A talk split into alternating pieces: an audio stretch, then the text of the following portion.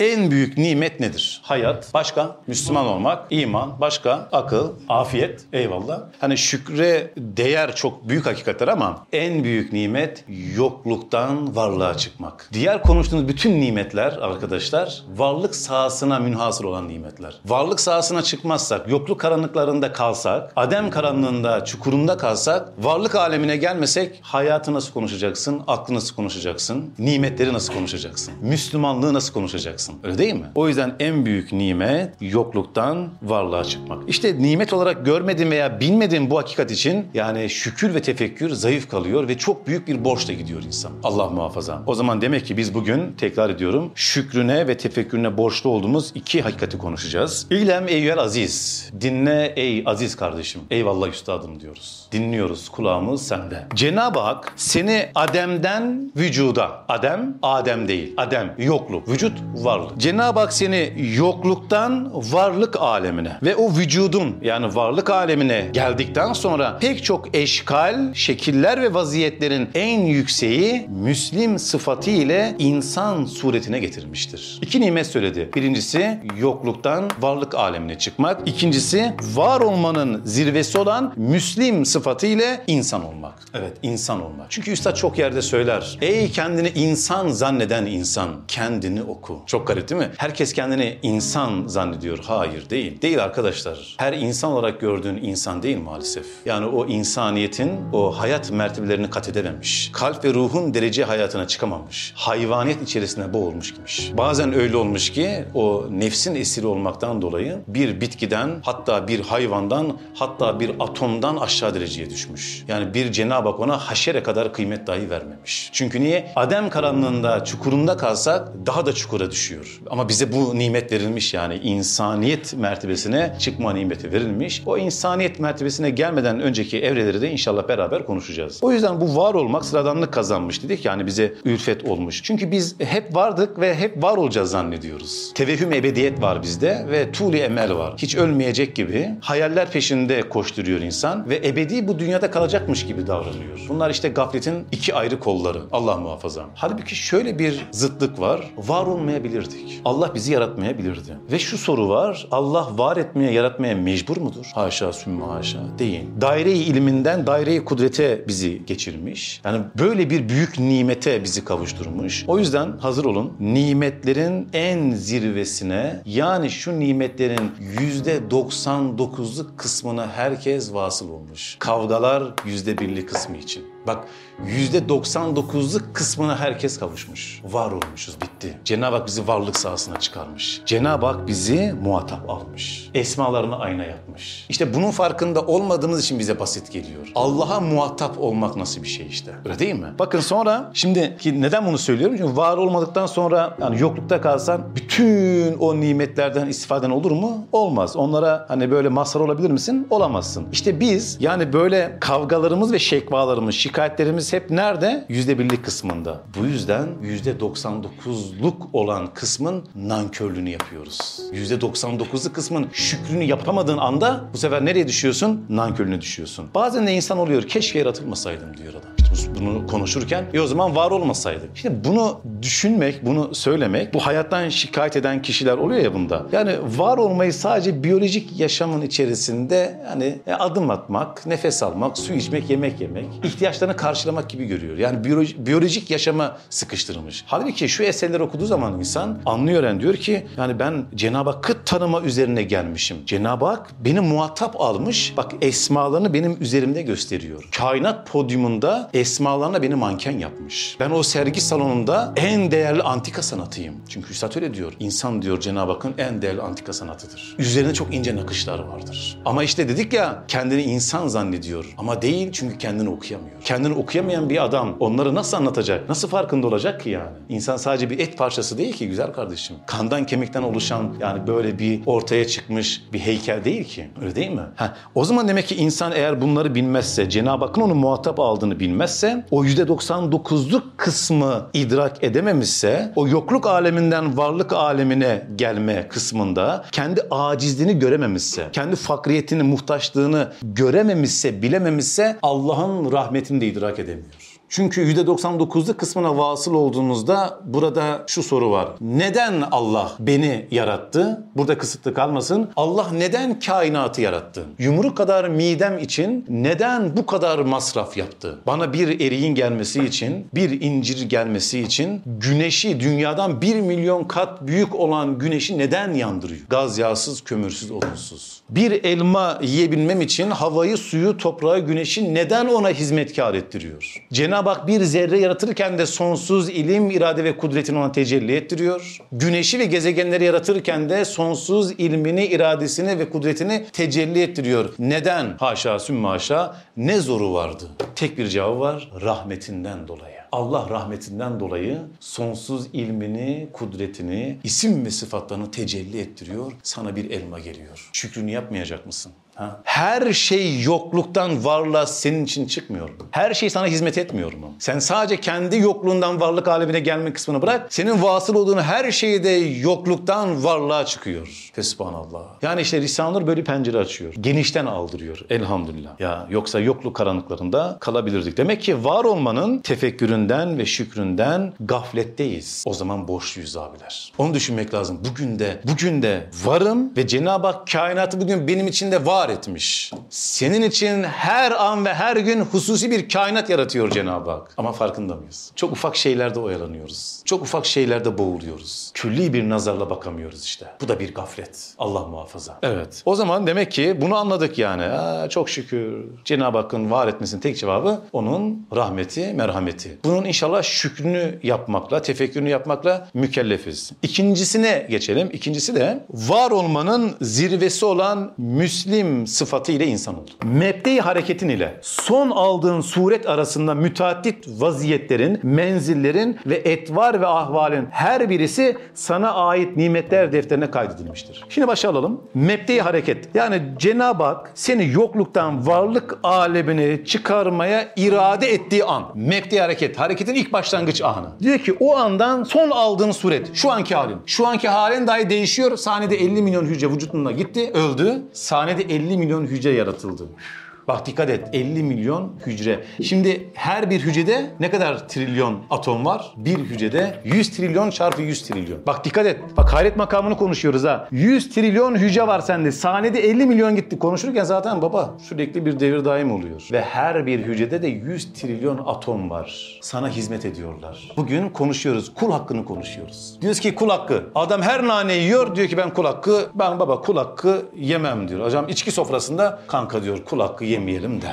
E zıkkım yiyorsun lan. Bak onu söylüyor. Şimdi kul hakkı bireysel bir haktan bahsediyoruz. Cenab-ı Hak kul hakkıyla gitmeyi nasip etmesin. Muhafaza etsin bizleri. Lakin Cenab-ı Hak diyor ki her bir mahlukat, her bir masnuat, her bir mevcudat, her bir varlık benim rayiyetimdir diyor. Benim halkımdır. Senin vücudunda 100 trilyon çarpı 100 trilyon atom var. Onlar senden davacı olsalar. Bu adam Rabbim bizi kötü emellerinde kullandı. Sen bizi onun hizmetine verdin. Yürümesine, koşmasına, evladını sevmesine, işe gitmesine, hayattaki nimetlerden tatmasına bizi hizmet ettirdin. Ama bu başka emellerde kullandı. Biz bu adamdan davacıyız desem ki namaz kılmayan bir adamdan işte böyle bütün mevcudat davacı oluyor. Biz vazifemizi yaparken bu adam çarkları bozdu diye. E şimdi kul hakkından konuşuyordun sen. E bedeninde saniyede 50 milyon hücre gitti. Hakkını nasıl vereceğiz kardeş? Eyvah eyvah eyvah. Hesaba bakar mısın? Hesaba bak baba. Ürkütmüyorum seni, korkutmuyorum yani. Ne zaman tövbesini yapacağız? Ne zaman o pişmanlık olacak yani? Fesubhanallah.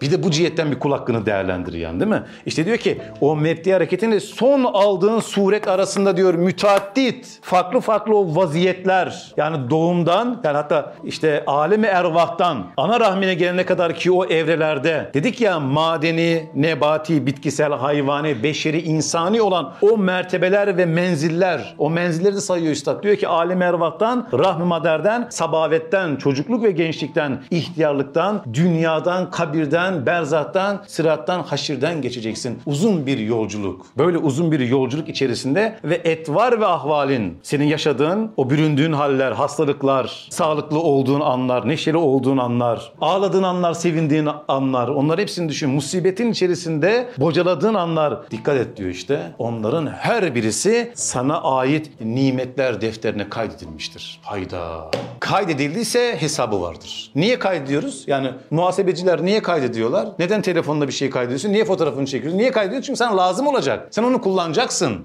E, Cenab-ı Hak da Hafiz Zülcelal işte mercimek tanesi gibi hafızaya o data merkezine her şeyi kaydediyor. Çünkü bir hesabı olacak. Olmaz mı? Cenab-ı Hak sonsuz rahmet sahibidir. Aynı zamanda adil mutlaktır. Öyle değil mi? O yüzden kim daha hayırlı işler yapacak diye ölümü ve hayatı yaratan benim diyor Cenab-ı Hak. İşte sen diyor bu haller içerisinde, bu haller içerisinde sana böyle bir imtihan sahası açılmış ve bu kadar nimetler sana verilmiş ve bunlar kaydedilmiş. Olanla değil, olmayanla meşgul olursan işte orada çuvallıyorsun. Olmayanla meşgulüz. Yani emeksiz çok nimetler var farkında değiliz. Bir emek sarf etmemişsin. Asıl şükran budur değil mi? Bir çaba sarf etmeden sana biri bir şey ikram ettiği zaman bir minnettarlık duyarsın adama, ezilirsin, gebe kalırsın yani adama. E şimdi Cenab-ı Hak yani emek sarf etmeden sana neler veriyor? Bir mahcubiyet olmayacak mı yani Cenab-ı Hakk'a karşı? O pişmanlık olmayacak mı kardeş? Sana düşen diyor tevazudur diyor ya. Tevazu pişmanlık diyor. O nedamet ve hacalet, o utancı senin yaşaman lazım. Yani bugün bu buradayız bakın böyle bu ortamdayız. Yani benden daha iyiler varken Rabbim sen bana nasip ettin. O utanç içerisinde o hakkını verememenin pişmanlığını yaşaması lazım insanın. Bu her nimette de böyledir. Bugün kürsüdeyim bu bana da aynı şekilde böyledir. Anlatabildim mi abiler? Rabbim pişman olmayı bize nasip etsin. O yüzden yani böyle ben kendi adıma söylüyorum. Diyorum ki hak edecek ne yaptım? Bakın yani kaliteli giyiniyorum. Bak saatim var, tabletim var, elhamdülillah telefonum var. Ya sor bakalım hak edecek ne yaptın? Ya ne yaptın? Bunun cevabı yok ha. Ama şunu biliyorum. Bak bir şeyin cevabı var. Hak etmeyecek çok şey yaptım. Bak hak edecek şeyleri bilmiyorum. Yani o ne yaptım bilmiyorum. Çünkü yok. Hak edecek ne yaptım ki? Ama vallahi hak etmeyecek çok şeyler yapıyorum. Onu biliyorum. Sabaha kadar sayabilirim ya. İşte yine Allah'ın rahmeti, merhameti. Evet o yüzden, o yüzden elimden alınması için çok farklı hallere girdim. Ve devamlılık şükrü unutturuyor. Sonlara yaklaşıyoruz. İşte diyor bu itibarla senin geçirmiş olduğun zaman şeridine elmas gibi nimetler dizilmiş. Tam bir gerdanlık veya nimetlerin envaına bir fihriste şeklini veriyor. Fihriste Risale'nin sonunda da vardır fihriste. Normalde günümüzdeki fihristeler içindekilerdir. Çok kısıtlıdır. İçindekiler kısmı kısıtlı. Üstadın fihriste anlayışı farklıdır. Orada özünü verir. Lüptür yani onlar. Yani oradan haber verir. Bazen fihristeler bir ders niteliğindedir. İşte diyor ki sana verilen nimetler başka nimetlere diyor nedir? Bir tohumdur, bir nüvedir, bir özdür diyor. Yani bir elma sana nimet olarak geldi ya o elmanın şükrünü yapsan, tefekkürünü yapsan, elmanın sahibini bulsan tüm meyvelerin sahibi de odur dersin şükrünü artırırsın. Elmaya hamdolsun, tüm elmaları verene de hamdolsun demeye başlarsın. Ne oldu? Şükrün arttı bak gördün mü? Bir elma nelere vesile oluyor. O yüzden dünya ve ahiret yolculuğunda bakın neler var. Süper Mario oynayanlar var değil mi? İşte dın dın dın dın. Doğru mu baba? Hani bir nostaljik olsun. Unutmamışım ha.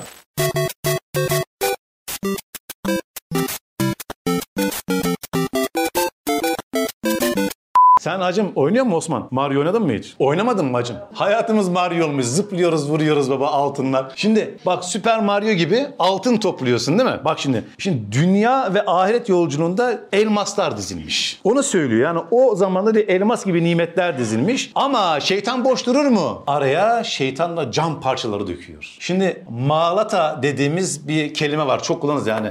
Mağlata veya mağlata deriz. O da şudur. Şeytanın aldatmacasıdır. Şeytan 3 tane burada diyelim ki elmas var. O elmasların elmas olduğunu görüyorsun ya. Senin kafanı karıştırmak için oraya 3 çuval cam parçası döküyor. İşin sarrafıysan ararsın bulursun zaman kaybına uğrarsın o da şeytanın kazancıdır. Veya cam parçalarını bazen olur avizelerde elmas şekli olur değil mi bizim eskiden camilerde? Elmas şeklinde avizeler. Adam sarrafı değilse işin hakikatini bilmiyorsa onları alıp koynuna saklıyor. Bir ömür elmas zannediyor onları işte. Allah gerçek elmasları bulmayı nasip etsin. Çok insan elmas parçası zannettiği kırık cam parçalarını kırık cam parçası demesi de çok manidardır. Çünkü o kırık cam parçasını muhafaza etmeye çalıştığı kanatacak. Sana acı verecek. Yani bir çocuk gibi davranıyoruz. Bugün Halil Talha'yı ben bir elması dükkanına götürsem yanında bir de kırmızı balonlar olsa ya neyi seçer? Gülersin. Çocukça bir davranış dersin. Aynısını yapıyoruz. Cenab-ı Hakk'ın elmas kıymetindeki o nimetler, ahirete yönelik olan bütün işler, uhrevi işler elmas kıymetindeyken dünyaya ait bütün işler diyor kırık cam parçası hükmündedir. Ama onları seve seve tercih ediyoruz. Hem de ahireti bildiğimiz halde işte. Ve subhanallah. İnsan ne kadar zayıf ya, ne kadar aciz ya,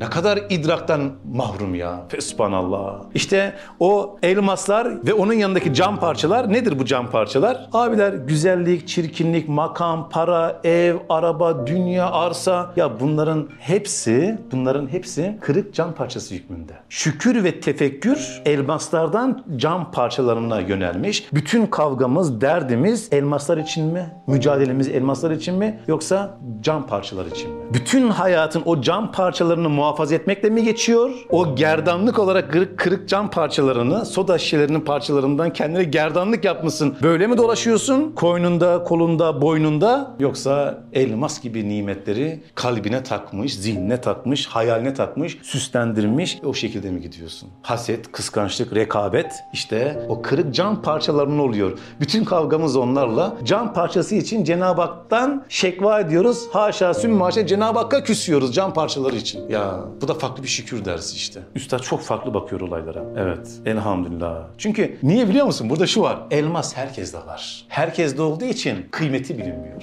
Yani iman hakikatine vasıl olmak çok zor değil. Araba sahibi olmak zor. Ev, arsa sahibi olmak zor. Kavga orada başlıyor işte. Cam parçalarına kavga. Rabbim bizleri muhafaza eylesin. Evet. O yüzden diyor ki binaenaleyh bundan dolayı geçirmiş olduğun vücudun her menzilinde, varlık sahasındaki bulunduğun her anında, her vaziyetinde, her etvarında ve ahvalinde üç tane sual. Bir, nasıl bu nimete vasıl oldun? Yani sen nereden ve nasıl bunlara vasıl oldun? Nasıl kazandın? Helal mi haram mı? Hangi yollarla bunlara vasıl oldun? Şimdi biz evet Rabbin kimdir diye suale çekileceğiz. Kitabın kimdir? Peygamberin kimdir? Bu sorular Müslümanlara sorulacak. O sınavı geçtikten sonra gel bakalım. Sen Müslüman oldun, nimetlere kavuştun ya. Şimdi gel bakalım yani bu nimetlere nasıl vasıl oldun? İki, ne ile müstahak oldun? Yani bu nimete layık olmak için ne yaptın? Hangi çabayı gösterdin? Onun rahmetine karşılık ne yap? Çünkü o nimete layık olmak için senin bir şey yapmana gerek yok. Bazen çok ahmak bir adamın, gabi olan bir kişinin e, çok böyle güzel şeylere vasıl olduğunu görürsün. Çok zekilerin de çok aç kaldığını görürsün. Bu hayatın içerisinde dengedir. Bakın mesela böyle en zayıf olan yavrular aslanın yavrusuna bakın. O vahşi aslan o aciz olan yavrusuna gelir, süt verir, yemek getirir, et getirir. En aciz olan en güçlüyü kendisine hizmetkar ettirir. Bebekler de öyledir. Anne sütü dünyanın en yararlı besinidir. En zayıf olan ağlamasıyla en güçlü onları başına dikiyor. Gördünüz mü? Ters orantı var yani. Ağaçlar yerinden kıpırdamıyor. Tüm kainat ayağına geliyor. O yüzden yani o nimete müstahak olma kısmı illa senin bir kesbin, çok çalışman, çok gayretli. Hayır, çok zeki, çok çalışkanların çok süründüğünü görürsünüz. Düz mantık bir adamın da çok zengin olduğunu görürsünüz. Üçüncü soru, şükründe bulundun mu? Bunun fiyatını ödedin mi? Evet, bunun fiyatını ödedin mi? Rabbim fiyatını ödemeyi bizlere nasip etsin. Evet, devamında diyor ki, çünkü diyor vukua gelen haller suale tabidir. Yani vukua gelmiş, nimet sana kavuşmuş, bu suale tabidir. Neye kavuştuysan, ne varsa, kolyen, saatin, elbisen, çorabın, tırnakların, vücudundaki kıllara kadar. Vukua gelmiş olmuş, bitti baba. Bunlar suale tabidir. Kılların bağlı olduğu vücudu nereye kullandın? Namaza mı gitti? Başka şeylerin peşinde mi koştun? Bedeni olarak. Bak bunların da hesabı olacak. Çok olayı basitleştirme olayı değil aslında bu. Yani işin detayına girme. Telefonla neler yaptın? Bu gözle neler yaptın? Bu akılla neler yaptın? Verilen arabayla mekana park ederken bakıyorlar diye sağa sola mı baktın? Allah'ın mülküyle hava atmaya mı başladın? Vesaire vesaire. Diyor ki bunlar suale tabidir. Yani şimdi ve Cenab-ı Hak veriyor yani. Burada e, ben diyor Cenab-ı Hak nasıl söylüyor onu? Şöyle hakkınızı helal edin. Nimeti ben istediğime veririm diyor. Nimeti istediğime veririm dedikten sonra da o dilediğine verince de yükümlülük ondan kalkmıyor ki. Aa Cenab-ı Hak kardeşim beni seçmiş bana vermiş. E tamam da bitti mi yani? O yükümlülük senden kalkmıyor. Çünkü artık mülkiyet görevleri başlıyor. Sen mülk sahibi oldun. O mülkiyet görevleri başlıyor. Zekat, sadaka. Emanet olduğunu biliyor musun? Gerçek sahibi sen değilsin. Bunu idrak ettin mi? Başkasına yardımın dokunuyor mu? Bekçi olduğunu biliyor musun? Yani o malını, mülkünü helal dairede muhafaza edebiliyor musun? Şükrünü yapabiliyor musun? Varsa suale tabisin. Yoksa problem yok. Varsa şükür, yoksa sabır. Bu kadar basit mi? Ha abi dersin özeti buymuş ya. Varsa şükür. İşte şükrü konuştuk zaten. Şükür ne kadar zor. Yoksa sabır. O kolay. Yoksa yok baba. Varsa der ya adam. Gelir telefon. Kartlar kredi kartı sığmamış şeye. Kart vizite. Yakıyor cuvarasını. Çerezler, kahveler filan. Abi işler nasıl? Ayak ayı üstüne atıyor. Vallahi kesat kart. Oğlum senin işler kesatsa Ramazan'da koli dağıtıyoruz. Gözleri görmeyen amca yatalak. Ona soruyorum. Amcam nasılsın diyorum. Elhamdülillah. Rabbime hamdolsun. Gel sana bir dokunayım dedi amca. Şimdi kim şükrediyor? Olayı idrak etmek işte. Evet. Şimdi gelelim ana meseleye. İnsan diyor mazide, geçmişte şükrünü eda etmediği nimetlerin de şükrünü kaza etmesi gerekir. Hayda. Abi olanla problem vardı. Bir de bizi geçmişe götürdün. Yandık be. Nasıl olacak yani değil mi? Bak şimdi hani ben şu halimi şükrünü yapmaya. Hayır. Dur. Nasıl ki kaza namazı var. Evet şükrün de kazası var. Ama tüyoyu vereyim hemen. Yani şük geçmişe dair namazları olan bir kişi kaza namazını kılarsa kaza namazını kıldığı zaman o şükrünü de zamanı eda etmiş oluyor. Çünkü namaz evet şükrün zirvesidir. İki vakit arasında vasıl olduğun nimetlerin şükrü o namazda eda edilir. Bakın şurası önemli. İnsan bir şükür fabrikasıdır. Bunu unutmayacağız. Niçin yaratıldın? Şükretmek için yaratıldım ben. Yani zirvesi namaz kılmak için yaratıldım. Bu kadar basit kardeş. Senin vazifen bu. Senin işin, işin ne? Doktorluk. Hayır kardeş. Senin işin namaz kılmak. O oyalanmak için sana verilmiş. Ana meselen namaz kılmak. Yani sen bunun için yaratıldın. Tabi bu namaz kılmak eğilip kalkmak değil sadece. O namaz kılma meselesinde kainatı tefekkür edecek bir ihata sahibi olmak. Şimdi bakın bir fabrikaya ham maddeler geliyor. İşte plastik geliyor, demir geliyor, toprak geliyor, tahta geliyor, ürün çıkıyor. Doğru mu? Bak o kadar maddeler, ham maddeler geldi. Bir tane telefon çıktı. Bir tane kupa çıktı. İnsan ne dedik? Şükür fabrikası. Ham maddeler. Hava, su, toprak, güneş yiyoruz, içiyoruz, duyuyoruz, konuşuyoruz, kokluyoruz. Kainat içimize geliyor. E, şükür fabrikasıydık. Ne olacak? İçeride işleniyor, zihinde işleniyor. En son elhamdülillah. Hamdolsun. Şükür fabrikasından Cenab-ı Hak istiyor ki gör, bak, ye, iç. Ama en sonunda o fabrika çarklarından ağzından diyor bir elhamdülillah çıksın. Hamdolsun. Hamdü sena olsun. Bunları çıkarmak istiyor. Senden bunu istiyoruz. Zor mu ya? Zor mu kardeş? Geçmişe dair nasıl olacak? Evet kardeş, geçmişe dair. Yani o mazide şükrünü yapmadığın nimet. Mazide şükrünü yapmadığımız nimet ne? E anne karnımızdaki anne karnındaki o embriyo döneminde yani bir parça çiğnem etken ona kemik ve üzerine et giydirilmesi tekrardan. Ona farklı farklı cihazatların verilmesi. İşte 14 yaşına 15 yaşına kadar ergenlik çağına kadar sen sorumlu değildin. E nasıl olacak abi o durumlar? Şimdi şuur sahibisin. Geçmişe dönük olarak da hamdolsun. Cenab-ı Hak beni yokluk aleminden varlık alemine çıkardı. Bir çiğnem ettim ben. Bir damla suya el, ayak, göz, burun verdi. 80 yıllık bir hayatın programını bir damla suyun içine yazmış. Hamdü senalar olsun diye Cenab-ı Hakk'ın azametine şükrün artar. Öyle değil mi? Bunları düşünmek işte geçmişe dair bu tefekkürü yapmakla da borçluyuz. İnsanın hayatı bu. Tefekkür, elhamdülillah. Tefekkür, elhamdülillah. Tefekkür bazen şey diyoruz böyle elmaya bakıp böyle elhamdülillah. Tefekkürün çok kolları var. Asıl tefekkür nasıl oluyor biliyor musun? Çok mübarek zatlar dahi yılda belki bir kere iki kere yakalamışlar. Tefekkürden sonra beden yere düşüyor. Öyle bir yorgunluk hali oluyor ki o tefekkürde ben duymuştum şok olmuştum. Tefekkür ya ettiğimi zannediyorum. Öyle bir hale giriyor ki beden yere düşüyor. Takat getiremiyor. Tefekkürün zirvesini yaşamak isteyen Ayetül Kübra yoksul 7. şua. Rabbim şükrünü yapmayı nasip etsin. Şu borcu ödemeyi nasip etsin. Hani şöyle bir durumda yok. Mesela bir araba aldın, bir ev aldın. Ya işte şükrünü yapıyoruz. Nasıl yapıyorsun? İşte evde ders yapıyoruz abi. Sohbetlerimiz oluyor. Çoluk çocuk geliyor filan böyle. Kardeş o nimetin fiyatını sen belirleyemezsin. O yüzden insan ne diyecek? Ben şükrünü yapmaya çalışıyorum. Fiyatını bilmiyorsun çünkü onun ne oldu. Biz şükrünü yapmaya çalışıyoruz. Evet inşallah gece yatmadan önce şu dersi şöyle düşünür. Bir tazarru, bir niyaz halinde, o pişmanlık halinde Cenab-ı Hakk'a bir tövbe gerektirir bu haller. Evet. Hakkınızı verdim. Allah razı olsun. Şu konuştuklarımız birer fragman. Fragman. Abi şimdi bak çubuktan gelen dostlar. Bir fragman görsem böyle teaser diyoruz bazen. 7 saniyelik böyle çat çat çat çat. Adam bak 7 saniye 8 saniyelik teaser'ı görüyor diyor ki kanka diyor bu filme gitmemiz lazım. Oğlum adamlar bir film yapmış lan var ya. Oğlum 7 saniye la 7 saniyede sen nasıl filme gitmeye karar verdin değil mi? İşte bu hakikatlerde böyle. 6000 sayfadan okuduğumuz yer şu kadar yer. 7 saniyelikten daha kısa oluyor değil mi oraya vurduğun zaman? Burada kendine bir şeyler bulduysan fragmanda evet Risale-i Nur eserlerini okumak filmi izlemek oluyor. Rabbim filmi izlemeyi de nasip etsin arkadaşlar. Evet. Çınar altına her daim bekliyoruz.